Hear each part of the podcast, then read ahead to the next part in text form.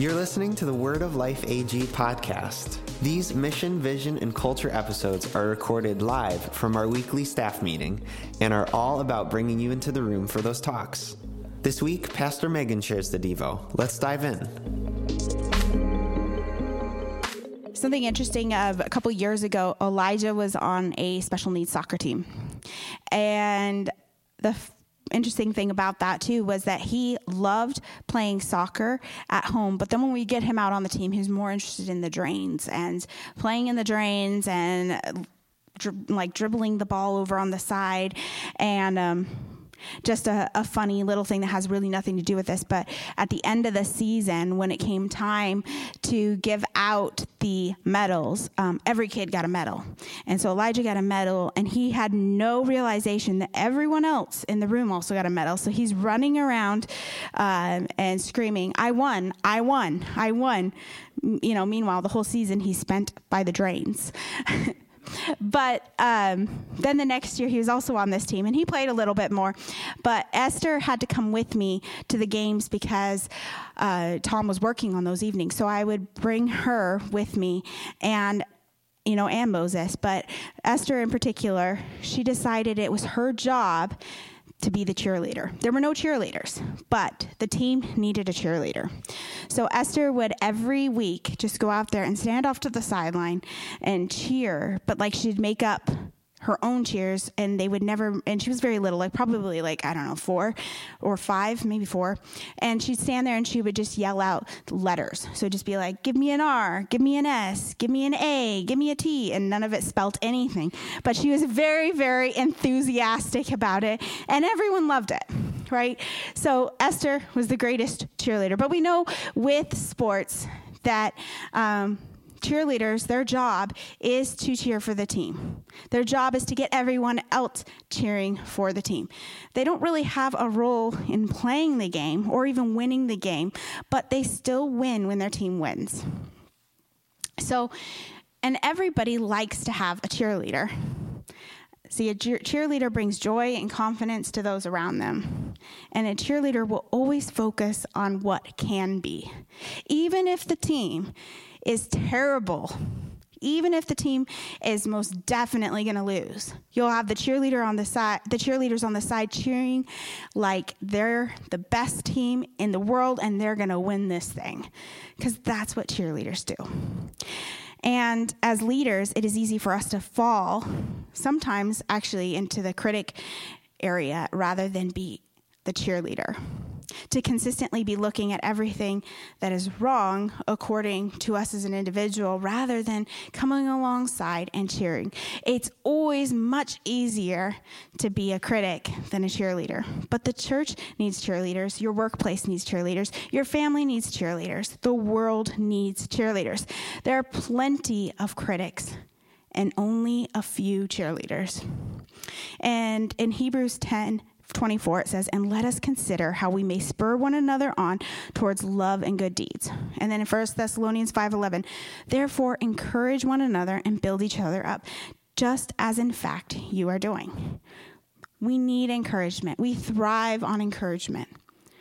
When there's a lack of encouragement there's a lack of drive there's a lack of passion there is just an overall lack we can't do well at what we're doing unless we feel encouraged in what we're doing. And so there's just a few things I want to run through that cheerleaders do. Cheerleaders encourage others. They always want to build people up. So when we're on our teams and we're in um, in our staff or whatever that looks like, or you're at work, looking for others to build up whether it's something small or big, we look for ways to build people up. But critics are discouragers. They consistently lean towards the negative without ever turning it into encouragement.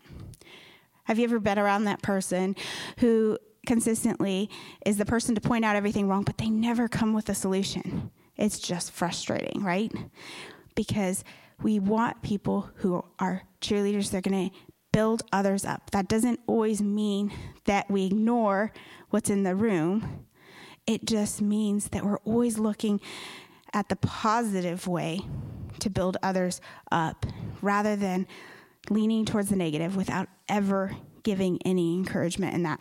The second thing is cheer, cheerleaders focus on strengths. Cheerleaders pull out the strengths of those around them. Their primary um, agenda is to do that, right? Like the cheerleaders on a team, they call out the things that can't even be seen yet, right? Their job is to call out the strengths. And so we call out the strengths in other people around us. We look for those things. Instead of continuously seeing people's weaknesses, we look for their strengths. But critics tend to look at the weaknesses of others and focus on those. They're always focusing on people's weaknesses, which is never an encouraging thing. We all know we have weaknesses. I have weaknesses. You're probably aware of my weaknesses. And yet, we don't thrive in that. We don't thrive in always having someone pointing out our weaknesses. Where we thrive is when people point out our strengths. So, cheerleaders focus on strengths and they encourage others. The third thing is cheerleaders believe in others' success. They want to see others succeed around them. Cheerleaders want to see people around them do better than them. Right? We want others to grow beyond us. We don't want to hold people down. We want to see people succeed. But critics wait for others to fail. Critics like to see other people fail. They only want themselves to succeed. They're happy when they're succeeding and happy when others are failing. And we don't want to be like that. We want to always look for other people to succeed. We want to celebrate when other people succeed. And the fourth thing is cheerleaders make others feel supported. They make others around them feel like they have their back regardless of what's going on, they always have the backs of those around them. So we look for that. We look for, regardless of what's going on, that we just have each other's back. Because critics make others feel abandoned, they isolate others, they make other people feel alone and on their own. Whereas cheerleaders make other people feel supported. And that goes a long way, right? We want people to feel supported because when people feel supported, they feel confident in what they're doing. Cheerleaders like to give credit to others. Cheerleaders are always looking to give credit to other people. When the team wins, credit goes to the team, right? But critics like to take credit. A critic or a critic will blame their team for a loss but take credit for the win. We don't do that as leaders. We give the win to our team. Regardless of how much we had to do with the win, it doesn't matter if the team wins, I win, right? That we all win when somebody else wins. Cheerleaders give respect cheerleaders like to to they just give respect to other people regardless of whether they think that it's somebody who's leading them or somebody they're leading. They will always give respect to those people around them. Critics demand respect. They're more focused on getting the respect from other people and they don't give respect to others.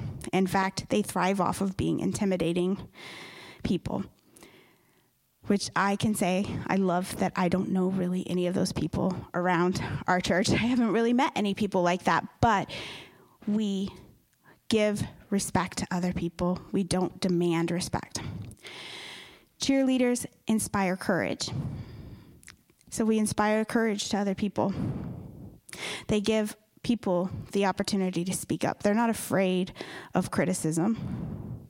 They're not afraid of what other people have to say they inspire courage. They inspire courage to serve on teams. They inspire courage in their walk with Jesus. But critics inspire fear. Critics tend to thrive off of people of people thinking that they are intimidating. They like that. But cheerleaders will always inspire courage in other people. And that looks like people doing things that they never would have thought they could do. We look for the potential in people and we draw that potential out. We don't discount people because we don't see it quite yet. And cheerleaders build self confidence. Cheerleaders want you to feel confident and aspire to lead confidently. We want people to lead confidently. We want people to feel confident in what they are doing. We don't want people not quite knowing how they're doing and how um, they feel. Whereas critics feed self doubt. They like people to doubt themselves. They want you to consistently be on the edge, wondering whether you have their favor or not. But cheerleaders build confidence in people. They want people to lead confidently, and they want people to do well in their position. So, just we want people to know that we are their greatest cheerleader. That's some of the things I love best about people in this room. But I definitely, and I know 100% that Annie's always going to be the greatest cheerleader of her people. Annie, so she will cheerlead for people. If you're one of Annie's people, you're definitely going to know that you're one of Annie's people. And we could all, we all want to lead that like that, right? It inspires me to lead like that. I want people to know that I always have their back. I want people to always know that I am encouraging them and I want them the best for them and I want to see them do well. And so that is how we want to lead. That is how we want to serve. That is how we want to work in our workplace. Is we want to be the greatest cheerleader. The world needs cheerleaders because there is not enough of them. There are it's so so easy to fall into the critical. But we should always look to be a cheerleader. And again, that does not mean that we neglect things that need to be addressed, but there is always a way to encourage people into those things rather than break down people. And so, as a church, we aspire to build people up, not to break people down. And our teams will aspire to build people up, not to break people down. Same within our staff, the same within our school. Every area of Word of Life will aspire to build people up. So let's go ahead and pray. God, I thank you so much, God, that we are a church of cheerleaders. God, that we cheerlead for everyone, God, that we want to see people step into those next steps, God, that no matter how someone walks into our church, we want to see them take that next step, and we're going to be on the sidelines cheering them all the way to that next step that on our teams we're going to be doing that. We're going to be cheerleading people into whatever their next step is. God, with our staff members, we're going to be cheerleading them into whatever their next step is. That we are going to be so passionate about people's next steps and cheerleading them into those that we aren't going to have time to be critical. We aren't going to have time to break people down because we're going to be so focused on building people up that our church is going to be known for the encouragement that we offer, for being encouraging, loving people. And I thank you that we already are such a loving church. And I just pray, God, that we can take that into our community. We can take that into the grocery store or into our workplace. Um, whatever our Monday through Saturday look like, God, I pray that we would take that with us because that is what the world needs. The world needs to know that people have their backs, that people love them unconditionally and care about them and want to see them succeed in life. And I pray that we would be the first, God, that we would lead by example in always doing that and building people up. And I pray, God, that if there's any area in my heart or in our hearts that needs to change or needs to be better at this, God, that we would adjust, that we would desire so much to see people thriving in their relationship with you. And I pray that we would set all of the other things to the side and we do, would do that with care and love. And we thank you in Jesus' name. Amen.